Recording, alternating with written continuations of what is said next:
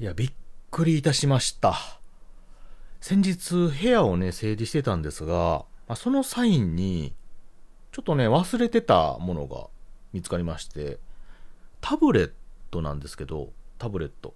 うん。あの、通常タブレットと言いますと、スマートフォンあるじゃないですか。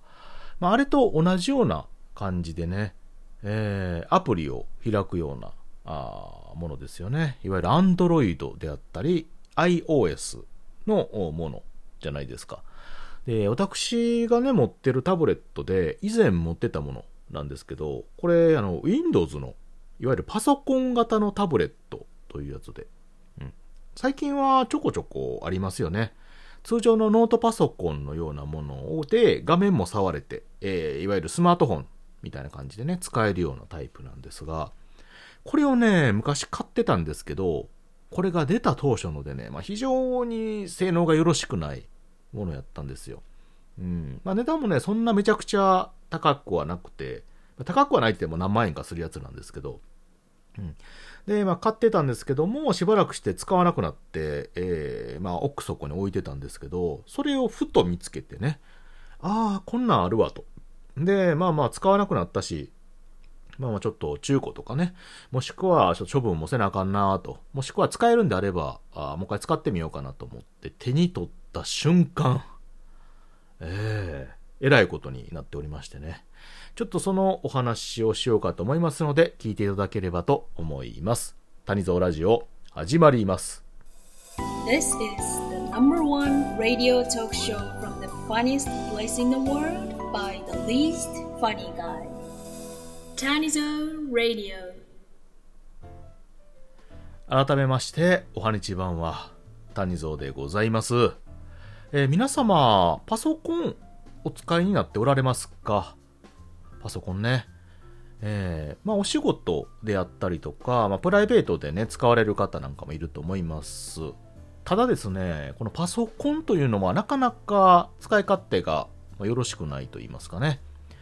えー、まあまあちょっといろいろと、まあ、種類もたくさんあるんですけれども、デスクトップ型、ノートパソコン型ということで、どちらにしてもなかなかかさばるものなんですよ。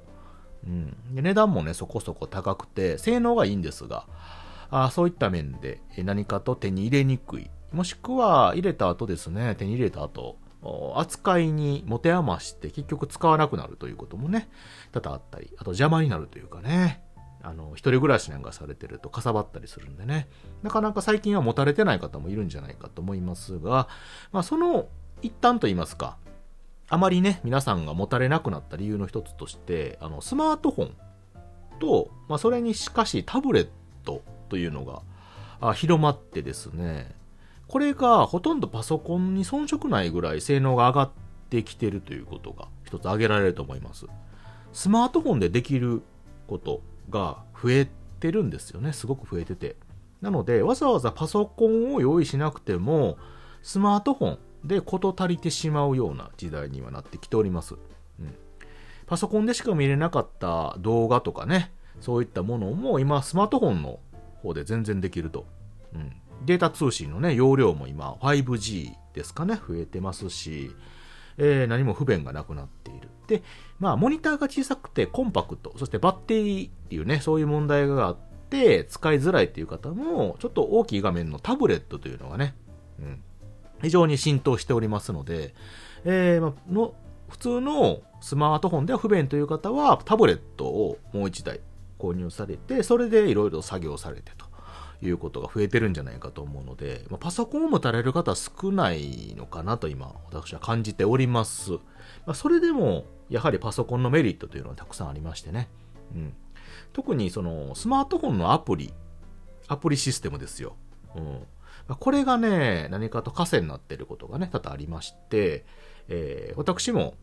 まあ、何かにつけ今でもね、えーパソコン系のものをよく多用しております。デスクトップもあればノートもね、あるんですけども。でね、このスマートフォンが普及して、タブレットも普及した際に、パソコン側もタブレットっていうのがね、どんどん出始めた頃がありまして、その時に私も飛びつきましてね、一個買ったやつがあるんですが、いわゆるタブレットやけども中身はパソコンということで、普通のあの、Windows の OS がね、入っておりまして、パソコンと同じように使うことができるということで、えー買った瞬間は非常に歓喜しましてね、えーいろいろとこう触ったんですけれども、これがね、ちょっと失敗でして、あの、タブレットっていうのはコンパクトでね、あの、手で触ったような動作もできて、えーわかりやすいし、えー使いやすいっていうののイメージなんですけども、何せね、出た当初というのは性能がですね、なかなか追っついていなくて、えー特に容量がね、そう、タブレットっていうのは中にね、あのーまあ、コンパクトな分だけ、やっぱり容量っていうのを削ってるんですよね、削ってる。なのでね、すぐね、容量がいっぱいになったりとか、動作がすごく遅かったりということでね、えーこれはね、不便やなと。うん、結構あの、重いソフトなんかをね、使うと全然動かなかったり止まったりということで。で、バッテリーの持ちも良くなくて、まあ失敗やったなということで、しばらく使った後、もうあ、使わなくなってしまってですね、スマートフォン系のタブレットをね、買ったりして、そっちの方を使うようになっておりまして、えー残念ながら Windows のタブレットの方は、奥底にしまってということで置いておりまして、で、そのままね、忘れてたんですよ。忘れてて。で、久しぶりにね、整理した時に、あるわと思って、えー本当にね、奥の奥底のところにね、ポーンと置きっぱなしになってたんです、棚のね。で、ああ、こんなんあるわと思って、懐かしいなと思っ。で、タブレットなんですけど、表面の画面がね、傷つかないように、折りたたみのスマホケースみたいな感じのタブレット型のやつをはめてたんですよね。うん、なので、あの、それをね、開こうと思って、パカッてした瞬間に、寝ちゃって言って、音がしたんですよ。え？寝ちゃって何と思って？パソコンなんてカラッカラじゃないですか。基本的に。その、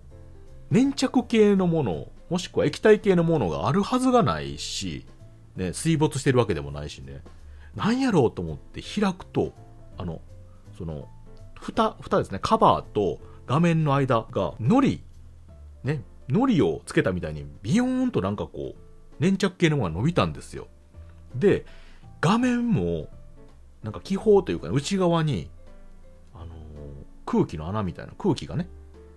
えっ、と、表面に、スマホの表面にあの、シール貼るじゃないですか。あの割れないようなシールね。あれの時に気泡が入る時あるでしょ。あんな感じのが画面の内側にあってでっかいのが。なんやと思って、壊れてると思ってね、よく見ると、画面の隙間から粘着系の液体が溢れててですね。そうそう。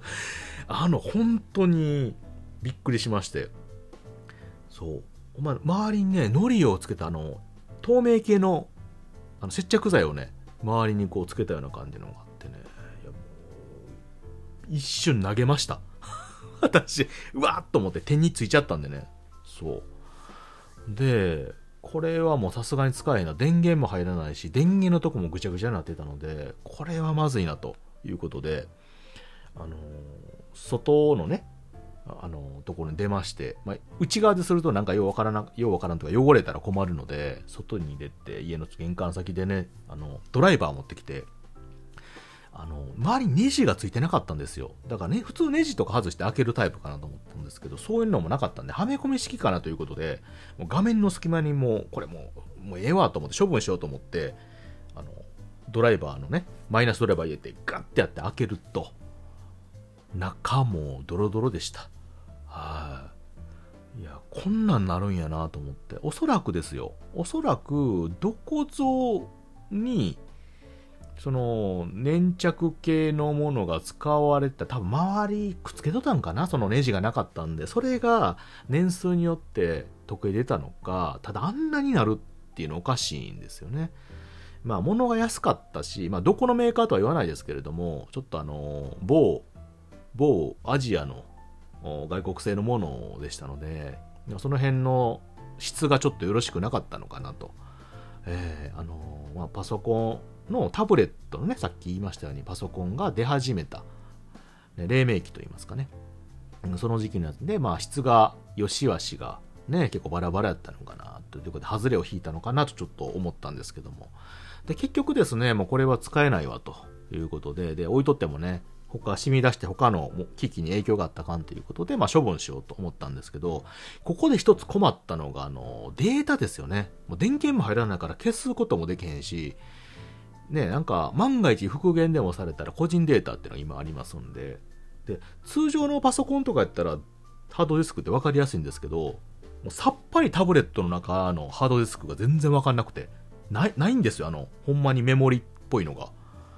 で、まあ、一生懸命ね、あの、インターネットとか探すと、基板のね、とこにピッてついてる小さい黒いの、本当にあの、小指のサイズ、先のサイズぐらいですよ。いうのがなんかハードディスクっていうのをね、確かめまして。で、外れもしないし、もう固定式やから。えー、パンチで粉砕しまして。パンチでするようではなかったんですけどね。えー、なんとか個人情報を応募しまして、まあこれはちょっと、また処分にね、持っていこうかなということで、袋詰めしまして、えー、最後のパンチでね、私も丁寧ちゃにちゃになりまして、えー、えらいことになりました。で、掃除するときに服にもついたしね、もうユニクロが一着ダメになっちゃってね、もう散々の一日でした。本当に。なので皆様もね、えパソコンとかあの、もし置きっぱなしにしてる機器なんかありましたら、特に電子機器なんかはね、もしかすると何かしらトラブルでね、周りに悪影響を及ぼしたりとか、それ自体が何かしら危険な可能性もあるので、古い機器というのはね、使わないやつは早めに処分なり管理なりをする方がいいかもしれませんね。はい。私みたいにならないように、皆様お気をつけください。ということで、えー、ね、昔置いていたタブレットが、点々点というお話でございました。えー、皆様もこういうことないように気をつけてくださいね。ということで聞いていただいてありがとうございました。それでは、またお会いしましょう。またね。バイバイ。